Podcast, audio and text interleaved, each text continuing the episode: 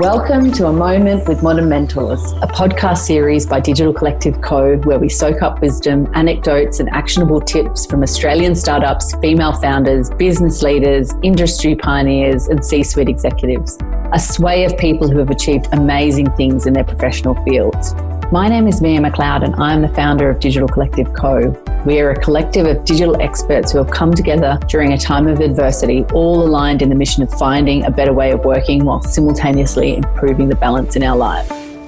Hi, I'm Lija Wilson, the co founder of Puffling, and I am so excited to be joining Digital Collective today on their podcast, talking about all things flexible work and the future of work. Today I'm speaking with the very charismatic and courageous Lija Wilson, founder of Puffling platform launched with the mission of connecting senior talent with organisations who endorse flexibility and value gender diversity at a leadership level. Lija launched Puffling in 2017 and has been navigating the fascinating and sometimes tricky world of workplace flexibility, diversity, and inclusion ever since. In three years, she has amassed a following of over 10,000 senior talent to the Puffling platform. She has won many awards and grants, and she continues to refine and pivot her messaging in a rapidly evolving space. Hi, Lija. Uh, it's so great to talk to you today, even if it has to be via Zoom in this really strange time. Thank you so much for joining us. Well, thank you for having me, and I'm so delighted to see you, even though, as you say, it's on Zoom. But I have to say, there are benefits of video conferencing. It's not really a day I want to be outside anywhere. So, I am actually really excited to talk to you today because, although, and for the listeners' knowledge, we have known each other for an extraordinarily long time, we won't age ourselves by disclosing how long, but we don't often get to have like really in depth chats about the business side of life. So, I'm really looking forward to talking to you about what's going on with you and Puffling and finding out, you know, what's happening in this very topical work flexibility space. I'm excited to share. Well, let's just jump straight in. So, why don't you give us a quick journey through your career and what led you to the launch of Puffling? So, I've always been a very passionate marketer, but particularly interested in digital businesses, and I've had a real affinity towards marketplace businesses. And about three or four years ago now, I launched Puffling, which is a platform that essentially supports senior talent looking for flexible careers and it enables businesses to access talent with a lens on both diversity, inclusion, but also creative ways to think about flexible work.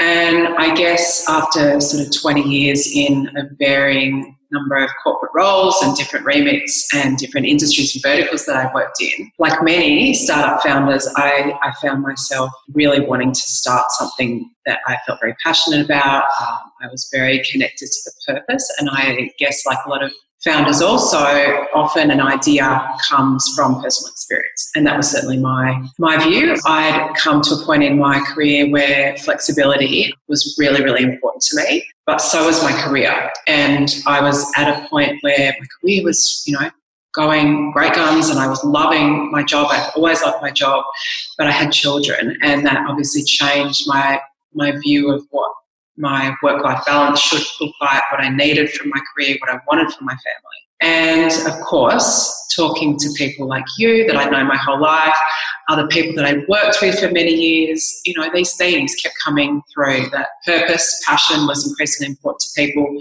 But the whole future of work was suddenly under the spotlight. And I really felt that it was an opportune time to interrogate this space around recruitment and talent and where the future of work was all heading. And I mean, three or four years ago, that probably felt quite nosebleed in terms of, you know, having those kind of conversations because really three or four years ago, it was, you know, workplace for women who'd had children was still very traditional. It was, you know, nine till six, you know, expected into the office. How did you, how did that work? How did you approach the market and what was the response? The positive, I guess, has been that flexible work has really come a long way in quite a short time. When I look back to three, four years ago, when it was often quite unusual to be seeing uh, three or four people around an executive table working flexibly. Like it was quite abnormal in my experiences, certainly. And mine too. Yeah, and you know, that is a real positive. I think that although change sometimes feels slow and some things are questioned and, you know, often I'm, I'm left thinking, like, why are we even talking about this? This just makes complete sense. But there are challenges for people still to get their heads around how to make flexible work work. And certainly, I think at senior levels, it becomes quite problematic when you've got issues around people management and managing you know complex client or stakeholder relationships but you know here we find ourselves in this extraordinary time of covid-19 and you know, this was my dream three months ago that the world would go globally remote. And, you know, here we are, two weeks basically later, the whole world was working remote. I mean, not exactly the way that we'd all intended to see it unfold, but it's it's been a very interesting time to just see how things can be done. Certainly forcing the hand in in corporate Australia and corporate world. So what is puffling? Tell us about what puffling is to the, you know, the the employee and the employer. So, Puffling uh, is a, essentially a two sided marketplace. So, on one side, you have talent or candidates who are looking for career opportunities. Maybe they're actively looking, they're not in a role, or they're very keen to get into a new role, or they may be more passively seeking a new opportunity or interest. Or looking for something that offers them the flexibility that they may not have currently. Correct. So they may well be in a role, they're not quite in the industry, or they're not aligned to the purpose of the organisation they're working with, they're not feeling the culture's right for them, or just they're not getting the flexibility they want or they yeah. need. So that's typically the profile of the candidates or talents we work with. And the other uh, lens on it is the senior. So 92% of our community are female and 85% have over 15 years of experience. So we do skew towards that sort of corporate career professional. And then on the other side of Puffling are employers. So we typically work all sizes of employers, but people that are genuinely advocating for more flexible work solutions within their organisation. And the majority of clients we have have a very strong alignment and plan around what they want to do with their diversity and inclusive workforce, gender diversity particularly was that the case three years ago or has that something you've seen that's happened over the course of, of you know being out in the market and kind of educating the market with puffling? Have you noticed a change in, in company culture uh, Puffling, I think, has definitely seen that change from the types of briefs and the work that we were doing three years ago to now. Like, I think the key element for me has been always that flexibility and diversity go hand in hand. You know, flexibility is the driver to a more inclusive workforce, and it's a solution that provides a number of benefits across so many areas of the workforce. I think what has changed significantly for us is that three, four years ago, we were getting a lot of briefs from organisations that were specifically targeting gender diversity as an area that they wanted to improve on. And you know, that's still very much part of what we do. But more recently, I think the lens has shifted slightly, and diversity of thought is now where many people are focusing their attention. So, obviously, gender forms part of that strategy. What does diversity of thought mean? So, I guess under the diversity banner, what we're trying to do is get to a point where we're not replicating the same hiring processes again and again, and therefore coming up with the same results. And we also know that, particularly in areas like tech, but there's a number of areas that it happens in, there tends to be patterns of hiring where someone might come into a role, and usually it's a senior position, and they'll bring in people that they know of they've worked with before. And this is often a great thing because you've got that trust and collaboration and sort of that known entity or that, that known sort of ability to deliver. But it also tends to bring out a lot of bias in in hiring and the way we do things. And the same kind of candidates, I'm assuming. Yeah, yeah. And you know, you're also then dealing with people solving the same problems with the same types of lenses and approaches again and again and again. Mm. So obviously we know that you know women bring a different perspective to the boardroom table and executive management levels at all levels of the organisation. So the gender diversity thing is quite self-explanatory and evident. But then when you start to look at more complex problems that you may be trying to solve or you're trying to differentiate your business or your product or your brand, and then you, you kind of consider this concept of diversity of thought. You've got businesses in you know the US, there's some great examples where they're hiring people with Asperger's or people that have come from completely different socioeconomic backgrounds. Because if you're solving, say, a complex problem in health, you may not have a team of management consultants that have been to private schools and been educated a certain way that are going to give you the same perspective that someone else may. And it might just interrogate the way you've been thinking about a problem and the lens that you're putting on different problems and solutions. So I guess diversity of thought is a very broad concept and it talks about uh, gender diversity as, as sort of one element of that, but it's basically looking at all kinds of hiring practices and, and enabling broader thought patterns to come into to your organisation and solutions it really is cutting edge thinking. How has the pandemic and COVID 19 really changed, had to force you to change the way you're thinking? Because I guess if the whole world has suddenly become a remote working, flexible workforce, what does that mean for Puffling and what does that mean you need to do to kind of diversify your offering or pivot your offering to the new norm? Because you're, you're, I guess what you're doing here is constantly transforming the recruitment process within companies. Is that right? Yeah, well, Puffling's examination of the whole COVID 19 scenario and I guess the opportunities for us as a business, but also the opportunities in the space we sit in, which is really about the future of the work, has been pretty interesting. And we've had to move very quickly in thinking about what relevancy we have and where we can fast track things that we've cared about and advocated for some time.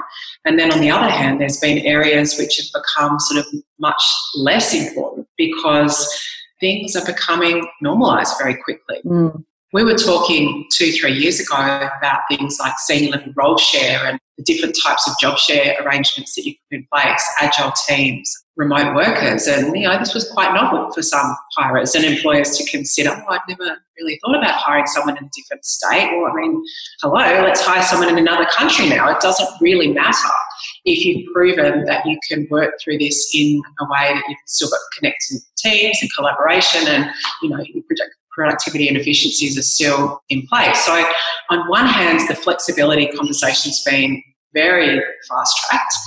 On the other hand, it's had a swing in talent and how we consider where our services may be relevant to employers and hirers.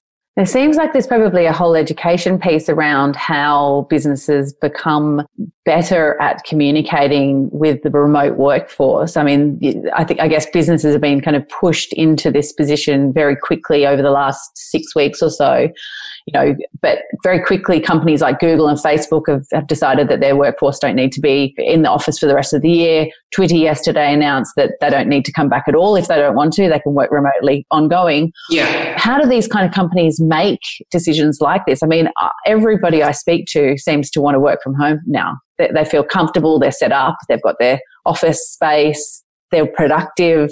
And most of all, they're spending more time at each end of the day with their family. It seems like this is a very important change that's happening, but how do companies kind of adopt this really for the long term?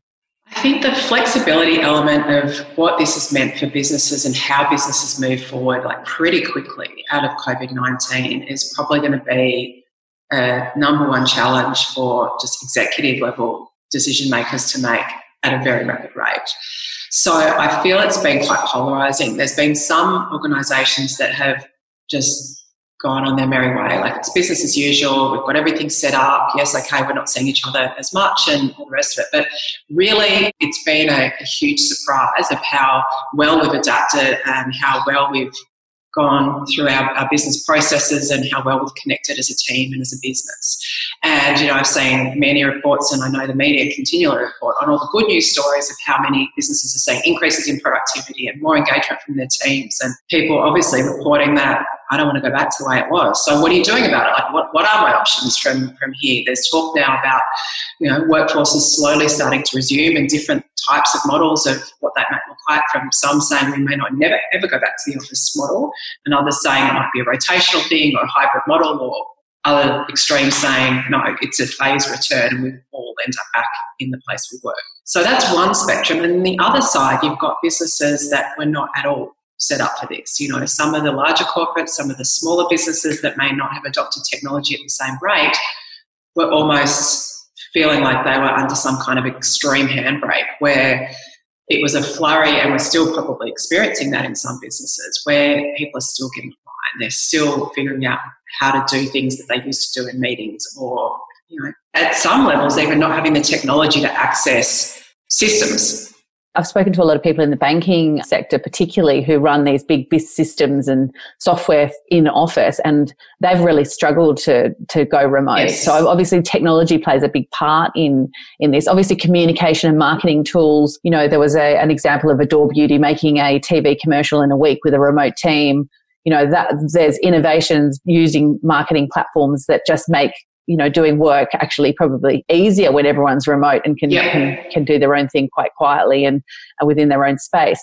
What do you think the technology issues are around you know this kind of future working arrangement? And, and what does that mean in terms of puffling? How does puffling kind of get involved in that space? Is it education or is it kind of you know helping them adopt those new is it more consultancy? Where do you play in that? Is it something that you're kind of dipping your toe into yeah, Puffling's had to evolve its thinking pretty quickly and its product offering to suit a very different needs and, I guess, experience for employers, both at a level of people, culture, HR, but also hiring managers and executives in the business that are thinking now very, very carefully about how they're going to retain staff because I think, you know, I've got a very strong view about this. If you're not going to set up your workforce to be flexible and go into the future with a very different view of how you engage your teams and you empower your workforce, then they're going to go somewhere else. Like this is the time to really remove all those sort of barriers and stigmas around trusting people and getting the job done and make it very outcome focused as much as you can. Mm. So for us, I think the other opportunity that kind of came out of nowhere and which has been piloting this over the last uh, month has been in the wellness area and acknowledging that the mental health aspects, widely reported obviously for many people for many different reasons, from health, financial stress, job loss, isolation, people handling that sort of concept, I suppose, in different ways. But if we just think about that from the sense of work only for a minute, and that's our space, dealing with maybe children, homeschooling, a partner or maybe a flatmate in another room, competing with, you know, space, kitchen tables or study spaces or whatever. So you've got multiple people trying to be productive earlier on in the crisis when it was just very confronting to sort of turn on the news every day and sort of still is, but to sort of have this almost shock of what world are we in? So people are grappling with this mental noise. Like it's news, it's constant feeds and updates on your social, you're on Zoom calls, you've got maybe children in the background, you've got flatmates. It was causing a lot of angst for a lot of people, and it still is. And we felt that the one thing that could really maybe help in a meaningful and quite relevant way was to offer opportunities for organisations to connect with their teams in a sense of mindfulness, productivity, and acknowledging this was hard. You know, this isn't something that everyone loved. This was for some people, going to the office is their thing. They need people, they need interaction and they need structure and routine. And there are many, there are many people that are missing that. Others are thriving and they, and they love this environment. So, yeah, we introduced some wellness into our product offering, and we've had some examples of companies just using 15 minute meditation sessions in the morning to connect their teams. They'll follow up with a stand up. We'll have a guide that'll run a guided meditation. And it's all about enabling people to just get 15 minutes of clear thinking that they can get off the call and prioritize their day and get rid of all the noise and you know different competing things that they're thinking about and worried about um, which is not something we'd ever considered doing. And i don't think that the mental health aspect of what we're all dealing with now in the world is going to go away. No. And it seems as the pandemic kind of situation in Australia has certainly been kind of flattened, that the economic and certainly the mental health areas are definitely becoming the focus for for us here. And and certainly it sounds like businesses need to kind of put mental health at the top of the agenda for their, their people. Absolutely. So what do you think this i mean the prediction for what the future looks like beyond I guess 2020. What do you think that means, and what do you see as kind of going to be the the outlook in terms of you know hiring and the way that people go about getting a job? How is that going to have changed? Do you think that the the employee is or the candidate is in the hot seat and they're going to be really making all the decisions, or do you think the employer with this global kind of ground of, of people that can come and go apply for a job is now in the hot seat? What what does it mean for the recruitment business? The future of work is now, I think everything's up for grabs. It's, it's really been turned on its head. And some of the trends and predictions that we were talking about coming to life maybe five years' time are, are sitting with us right now. Like things are imminent. And there's a real opportunity, I think, for employers particularly to really lead with a very strong employer brand proposition. And flexibility will just become table stakes in my view. If you're not doing it, if you're not offering it, then no one's going to want to so that's just a point like This is this is here and it's not going away. I think the other interesting thing is that we're now, from a hiring perspective, dealing with a very rapid global workforce to, mm. to sort of mm. hire from. So in areas again, technology, digital particularly, you don't need to hire from your competitive in your state anymore to get the best higher. This is about now broadening your thinking. And if someone is in another state or in a regional area or even in another time zone, why wouldn't you get the best talent available in market? So I think that's going to shift and pose a very strong opportunity for people if they really want to think about talent position in a different way. I think another really strong theme that you know we're predicting is that there's going to be a move away from permanent roles as well. So this is a real opportunity post COVID, I think, to sit back as a business and think about where have the opportunities come from within your internal structures and what are some of the areas maybe that haven't been as evident to you that you don't even need or you might be able to reorganize or redesign.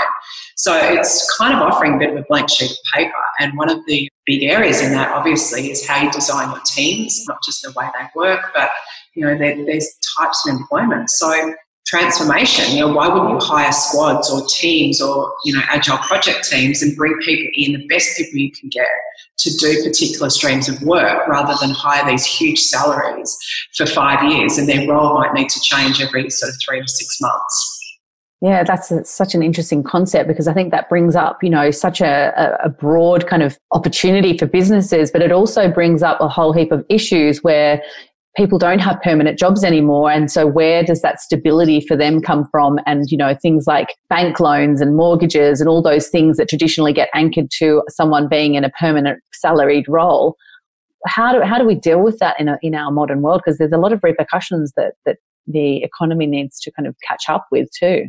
Yeah absolutely. And you know I I don't know all the answers to how we're going to deal with some of these predictions because they're here well before we knew it. And I think some of the um, more senior candidates are particularly challenged by some of these questions at the moment because many that have been very comfortable and actually have had a preference to working under contract candidates where they might have two or three jobs that they work in for fairly extended periods of time. That doesn't now feel like the stable employment status that they might need in a time like this. But on the other hand, it feels like that's the way that things are very much going as we all head towards more agile thinking ways of doing business outside tech. You know, that all, all areas of the business will probably now start to move, if they haven't already, towards that more agile way of working and thinking. Yeah, I mean, agile is a word that's been kind of very much running in the, that kind of technology space for some time, and, and it makes complete sense there. And as you're saying it and talking about hiring squads, it's really interesting, isn't it? It could be really applied to any type of team within a business organization. Absolutely. How does a squad work? How would you hire a squad? I think hiring is just you know, again, it's up for grabs. There are so many things that are coming out of this crisis in terms of reimagining the way that you might design your workforce, your teams, even the way that you manage your priorities in the business.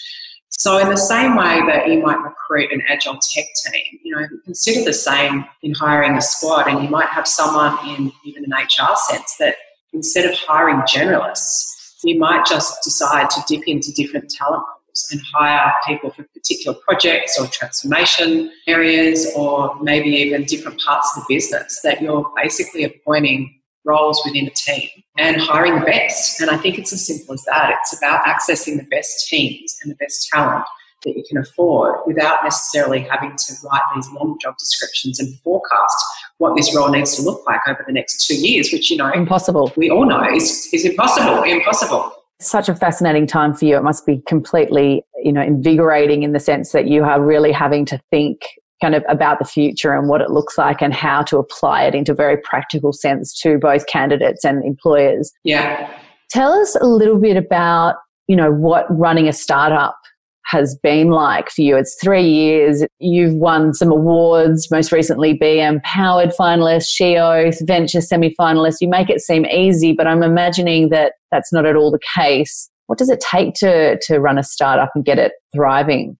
I mean, being a startup founder is one of these very strange, almost addictions that once you're in the space, you can't get out of it, but then you probably daily, I'd say, are questioning yourself about isn't it just easy to go back into the workforce and get a job and learn to pay back every month and just do what you're good at? So I don't know, that's certainly been my experience. And I am probably someone that's come into startups and being a founder at the worst time. Like I would never recommend it when you've got children, particularly young ones. I was on a call yesterday and I was listening to this amazing founder speak of her experience and she's so successful and she's got an amazing business. But you know, she was talking about the 18 hour days, the 20 hour days, the the way that she'd come home and she'd work till three or four in the morning. And, you know, when you when you're doing that as a as a parent, and especially I, I had a couple of little ones at the time, it's not really conducive. It's pretty tiring. it is a very always on strategy and it's, yeah, it's very addictive. It could be said that you're in the best position for that with the running off minimal sleep, that that's all you need to be a startup founder. It could.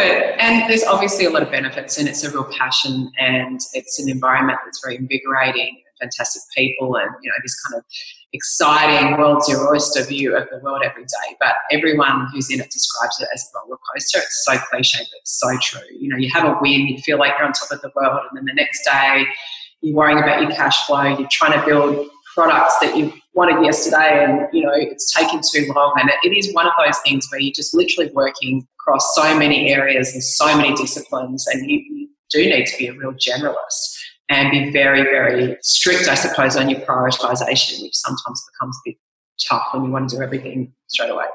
And patient, I suppose. You have to really work your network. Yeah. You have to, you know, get jump on all those Zoom calls with female founders at all hours of the day to try and get that inspiration and networking. You know, talk us through what that looks like for you. What's your day look like? What's your process of kind of you know, getting ideas off the ground. I'm sure you don't have abundance of money just sitting in a bank account waiting to be spent on, you know, pouring into more tech. How does it all work?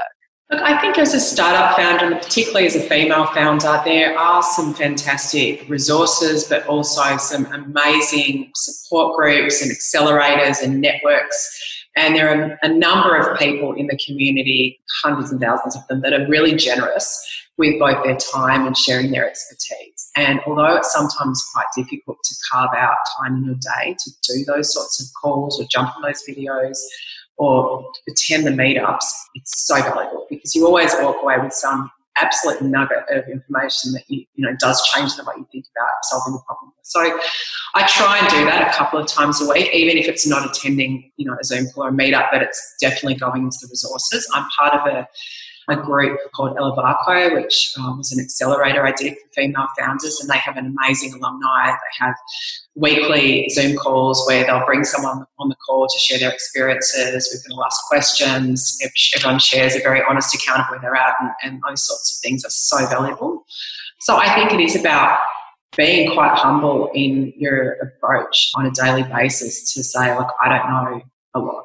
so wherever I can get help and get advice and start each day with exactly that sort of cliche again, but that blank sheet of paper of what do I need to do today? What am I trying to solve in terms of the bigger picture and kind of get that balance of achieving things on a day to day basis, but never losing sight of the opportunity and vision because that's really where you're going to make it or not.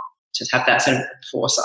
Is it a commercial goal that you're chasing, or is it more about changing an industry, or is it a mindset, or is it what, what what's driving you? And you know, obviously, you need to you needed money to keep this business going. Do you private fund it, or do you need to get investment? I know you've got a few grants that have obviously you know contributed, but what does that commercial process look like?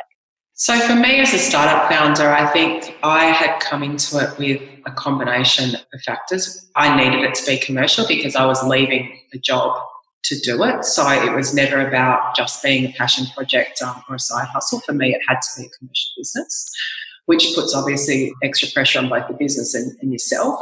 The other thing for me, I was at a point in my career after doing something I had really loved for 20 years, that purpose and being connected to what I was working in became more and more important. And I think it's a combination of life stage, but also where I was at with you know, having a family. I didn't want to go to work and market something I didn't feel strongly about. You know, it became important to me that I was solving a problem I really cared about.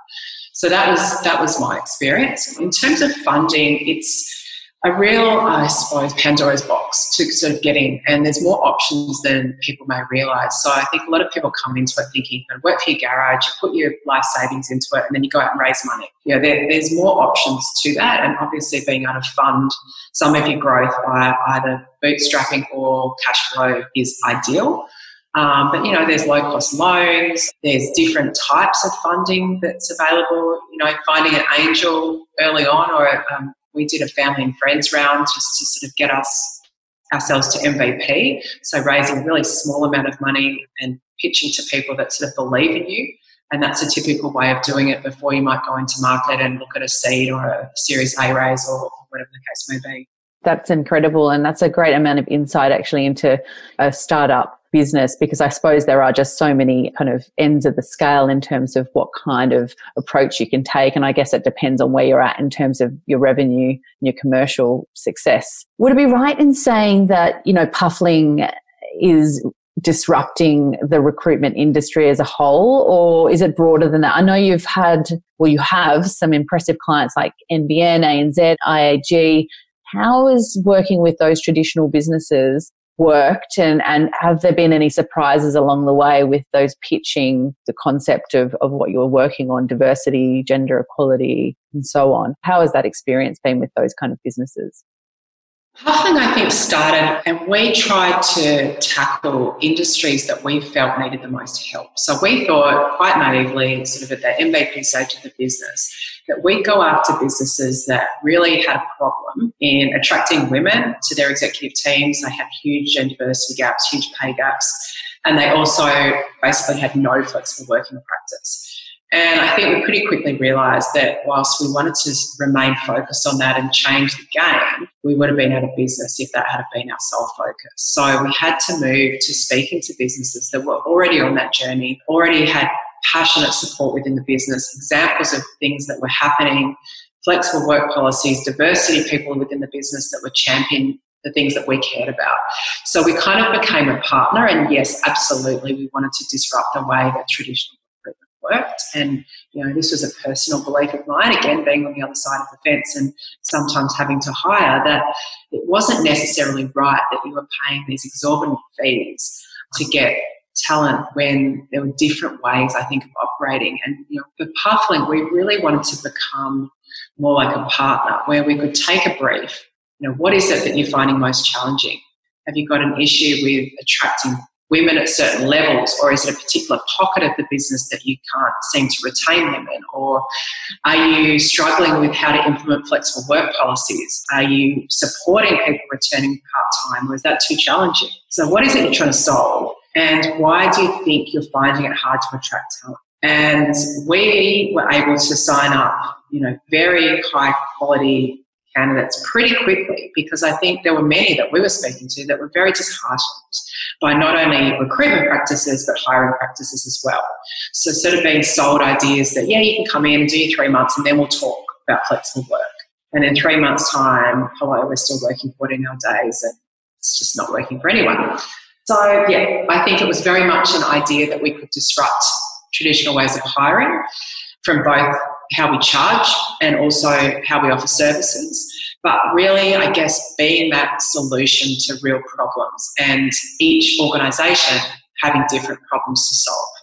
And I think as you're talking, I'm just hearing you talk about recruitment in a very different way to how it's ever come across to me personally. Recruitment has always been quite transactional. It's, you know, put a job out there and then hire a person at best do a kind of a background check and then suddenly they're working in your business that seems like such an outdated model just in, in saying it out loud, but it's still what's going on for probably 90% of recruitment, I'm assuming. What you're talking about is about actually personalizing that experience for both the candidate and the employer so that you can only assume a much better quality candidate will be fitted with the employer and you'd think a better outcome for everyone in terms of productivity, happiness, wellness, and commerciality. Is that the case? Yeah. I think Puffling's real benefit to employers that we've partnered with has been the ability to bring off market talent into their talent pools internally or into roles that they might be hiring. So you can go and put an ad up on LinkedIn or Seek or a number of other channels that offer great opportunities to get volumes of candidates. But I think where we've seen value is that people are signing up to Puffling and they're what I consider to be more passive job seekers. You know, they're only going to make a move for the right job under the right conditions. And they're very experienced and they're very senior and they've got amazing contributions to make, but they're not going to go and work anywhere. And so, what we really felt strongly about, and we've launched a product to support this, is it's called Flex Partner, and it's for the employers to showcase their brand. So, for them to talk about why it's a great place to work, to share stories from within, to showcase what your diversity levels of leadership look like in terms of gender, how are your flexible work policies being rolled out. And that's what the candidates that sign up to us want to know about. You know, this is more about finding the right workplace culture and the right employment fit. And that's really important. This is not just about saying, here's a candidate with X experience and here's an employee with X experience that they're looking for on their job ad, and like that's a match. This is about bringing new people into the mix and saying, have you considered four days a week? Or have you considered a compressed working week? Or would you do one day from home? Because this person's not going to apply for a full time job that you're posting they might consider this. And so we're trying to really think about it differently. Re educate or educate the thinking. Yeah. Well, that leads me on to something I was interested in talking to you about, which is about your technology, because you kind of make the experience pretty simple for the consumer, the audience, the candidate, and the employer. There's a platform that you've built, you've invested heavily in building that platform. For the candidate, they're uploading their details and making that available for the employer to see or you to see. And from the employer's side, there's a pool of candidates that they can I'm assuming look through or you will present them. But that simple kind of action obviously needs to be backed up by some pretty complex tech in the background. Tell us what that tech looks like. So for Puffling's technology and the way that we approached it, you know, we, we did follow very lean methodologies when we started the business. We, we came up with an MVP, we tested it, you know, are candidates even interested in signing up? This is the proposition we're putting out there. And employers, are you even interested in this model and accessing these types of candidates? So fortunately, we had that proof of concept and that product market fit validated quite quickly, and then we moved on to sort of continuing to build. And we looked at a number of ways to sort of get the MVP out of the blocks and how we could iterate on that product quite rapidly. And we decided we would build something ourselves. And again, in our category, there's a lot of great businesses and quite innovative startups doing different things and solving similar problems with a different lens. But we were very, very fixated on not being a jobs board because there's great jobs board technology you can pretty much take out of the box and customize and away you go. And, you know, for many reasons, that could have solved a lot of the things we were trying to do by offering them this two-sided marketplace and lovely UX and great user experience to be able to do that. But our proposition was also saying that we wanted to have matching built into the platform. So we used PHP and we built the platform so that we would enable both the candidates and in the future the employers to access the ability to match. And you know, what, what I'm saying there is we take the profile information, we take sets of data, but we'd enable candidates within the platform to speak to each other and be matched with each other to maybe form a job share team. And for employers to be able to tap into certain matches within that talent community. So we build our own. I love the word that you've used there, match, because I think it's worth kind of disclosing at this point that your background, as well as technology, has also been match related. Do you want to tell uh, the the listeners about your background and what led you to this idea of matching candidates with employers? Yeah, so I have a background in marketplaces, digital marketplaces, but one of the favourite businesses and, and jobs I ever had was working at Fairfax Media and one of the brands I worked on was RSVP, which is a dating site. And part of that product and uh, I guess user experience very much is hinged in its ability to deliver great matching capabilities and that idea that you know you can build algorithms behind what constitutes the best match based on data. And so we took a lot of that learning and insight, I guess, into this recruitment industry proposition, which was about matching great talent. and what constitutes a great match. In the same way that, you know, a date might look great on paper and then you meet and that chemistry is not there or just don't like them. We felt the same applied for both job share, but also for candidates being matched with employers. So that's where we're going. We really want to get more into AI and figure out where the future of work is headed in terms of talent matching. It's genius, isn't it? Because really, it's it's about personalisation and, and understanding what each party is interested in. Yes. You're a mother of three. You're a wife. You're a female startup founder, and you are a surfer now too. I hear, a budding surfer. Two weeks in. How do you juggle all of this commitment? You know, I, I, I think you know this is kind of the magic in what you're doing is how you manage to make it all work. Oh, look, the juggle is such a hot topic amongst everyone right now, but particularly working parents. And, you know, I would say with brutal honesty that I juggle very badly most of the time, but you also need to give yourself a break and realize that you are doing the best you can every day, whatever that best might look like. Some days it's a lot better than others. I have a husband that really supports both my career, the job that I'm doing within Puffling, but also works flexibly and takes on, you know, equal share with me, which has been the only option for us entering a startup with him having a very um, you know, complex and full-on job and three young children. And we've also just added another layer in by living an hour out of the CBD. So, you know, just to just to mix it up and add some complexity to the already crazy logistics.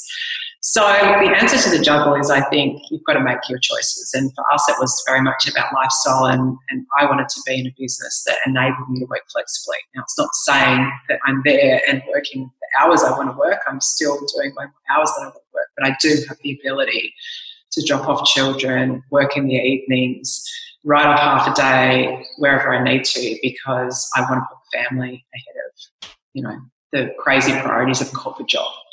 And you're up in Avalon, and is it well set up for startups up there?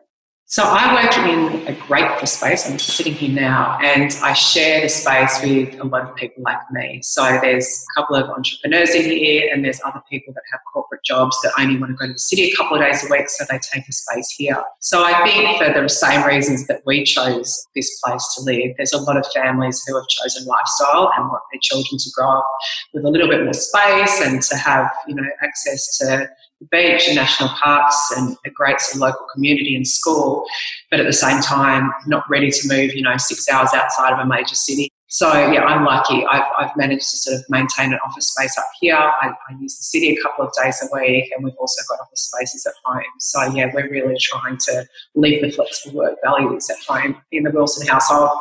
And it's really, by the sounds of it, just like you say about making choices and really kind of making a decision on what's important to you and, and making work work around it. So, Lija, I'd love to ask you a few questions beyond the context of coronavirus, flexibility, and diversity that we ask of all of our mentors. Is there a book that has changed your life?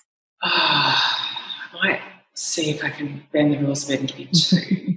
The one that comes to mind first for me is Raising Boys because it changed my life, of course, being a mother. And I remember reading this book as soon as I had my first son. I didn't know I was having a boy. Someone gave it to me and I read it and I just remember bawling my eyes out and not making it through the first, whatever it was, third chapter because it, it said, I distinctly remember this they only leave their mums not to seven. And of course, that's not what it says at all. It talks about different phases needing different mentors and different you know figures in their lives. But I've come back to it since with now a seven year old and a five and a half year old. They still need you. and, you know, they definitely still need me. But I think it really has been a, a book that's left such an impact me, on me. And now, of course, you know, with this lens I've got as well of the working world and, and where that's all headed and, and how these boys are going to grow up and what opportunities they're going to have in life and in work. So that's definitely definitely been a book that always has stuck with me. And the other one that I think I'd say is Daring Greatly because, again, everyone takes something different out of it, but there's a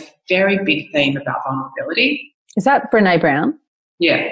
And the vulnerability for me is something I think I've had to really work at and I have to keep working at, but sort of acknowledging that that's part of me. And whether it's me work, me mum, me friend, me wife, whatever, there's a real positive to that. And, you know, I, I just think the leadership that we're seeing in the world and everyone wants to talk about different styles of world leaders and just seeing that difference in some of the styles of the world leaders right now. Vulnerability for me is a really powerful and special characteristic. I've read that book too, and it is a poignant book because I think, as Brene Brown says, she really struggled with vulnerability. So, uh, you know, yeah. someone who is writing self help books to kind of disclose that their struggle is to be vulnerable day in, day out, even post writing a book about it. Yeah. And I, I couldn't agree more. I, I think that that element and trait in people is something that is just we're hardwired to be hard you know especially our generation x we were independent we were yeah. having to earn our own money as women we weren't really encouraged to have children for some strange reason we were kind of you know marriage and children was something to do when you were you know older you know this idea of being vulnerable and actually being part of a team and and collaborating is certainly something I, I totally you know, relate to as well. Mm. What about habits? Do you have any habits that you really rely on and or credit, I guess, for improving your life? In terms of habits, I guess the, the one that's always been in my life and I can't really deal without is I'm a morning exercise person. And as I've got older and you know things have changed in terms of priorities, I don't necessarily get the time that I once did to do it, but I need something in the morning. That is the absolute way to start my day. It might be a 15 minute walk with one of the kids or 10 minutes on the beach, or it might be a you know super hardcore exercise session, but I, I can't start my day without something exercise related. And before 6.30. Like it has to be 5.30, 6 o'clock for me. And that starts my day and it resets my whole mindset. And it's a very different day in the days that I don't get any exercise in. So I think that's a, habit I just need to bake into my daily life because I'm an awful person about it for everyone. and then I think like I've always used Trello at work. And last year, my husband's a very well organized list maker. He just lives by lists. He's just really good at lists. And so we moved to Trello at home, which sounds nerdy, but we have all these different Wilson boards at home. And then I've got my work one he's got his work one. And our personal Trello board is absolutely our go-to for getting things done and being on top of life. So it's everything from, you know, daily admin to things we need to fix at home to you know, planning of travel to forms we have to fill out for children to all our resolutions for the year. Do you have two boards or just one that you share? We have heaps. We have heaps. but it, it, works fast. We've finally perfected it. And so that, that's a habit. We both get into our Trello board. We have a meeting on a Monday. We go through it. It's very nerdy.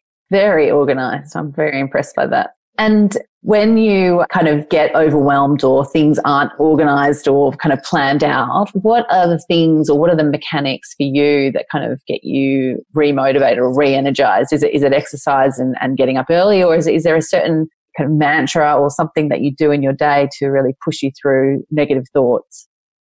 I think for me, I've always struggled with achievement. So if I don't finish my day and feel like I've ticked everything off and I've kicked goals and, you know, I, I kind of fall to pieces a bit. And I think I've had to get better at realizing that some days that's not going to happen, certainly in a startup community and layer that on the fact with children that throw, you know, curveballs everywhere. And sometimes it just doesn't happen.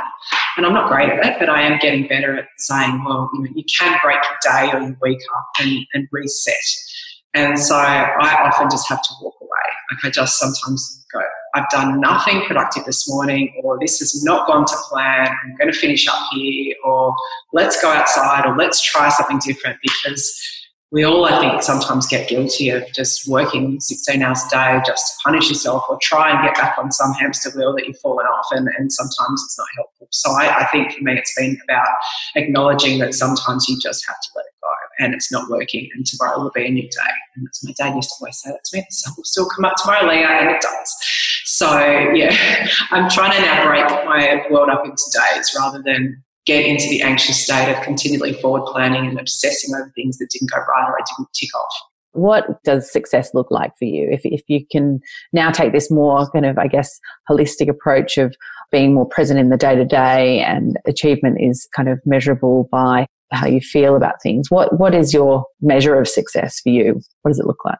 Oh, look, I feel, I feel like I'm really old saying this, but I think success for me is just being able to be kind of proud of your footprint. So whether it's you're proud of the business legacy that you've created or the things you've taught your children or the experiences you've been able to share, it's about being able to look back and say, look, I've done things that I'm really proud of. And it's quite simple, but I guess it's evolved into that. And it's a bit of an all encompassing thing for me. Like, I think if you can be proud of where you're at and acknowledge that failure is okay. And, you know, there's things I've done in, in sort of my career that haven't worked out the way I, I thought. And I didn't think I'd end up at the place I am now. But I, I feel quite proud that, you know, this is a business that can, can change the future. So hopefully this is Puffling's time to shine.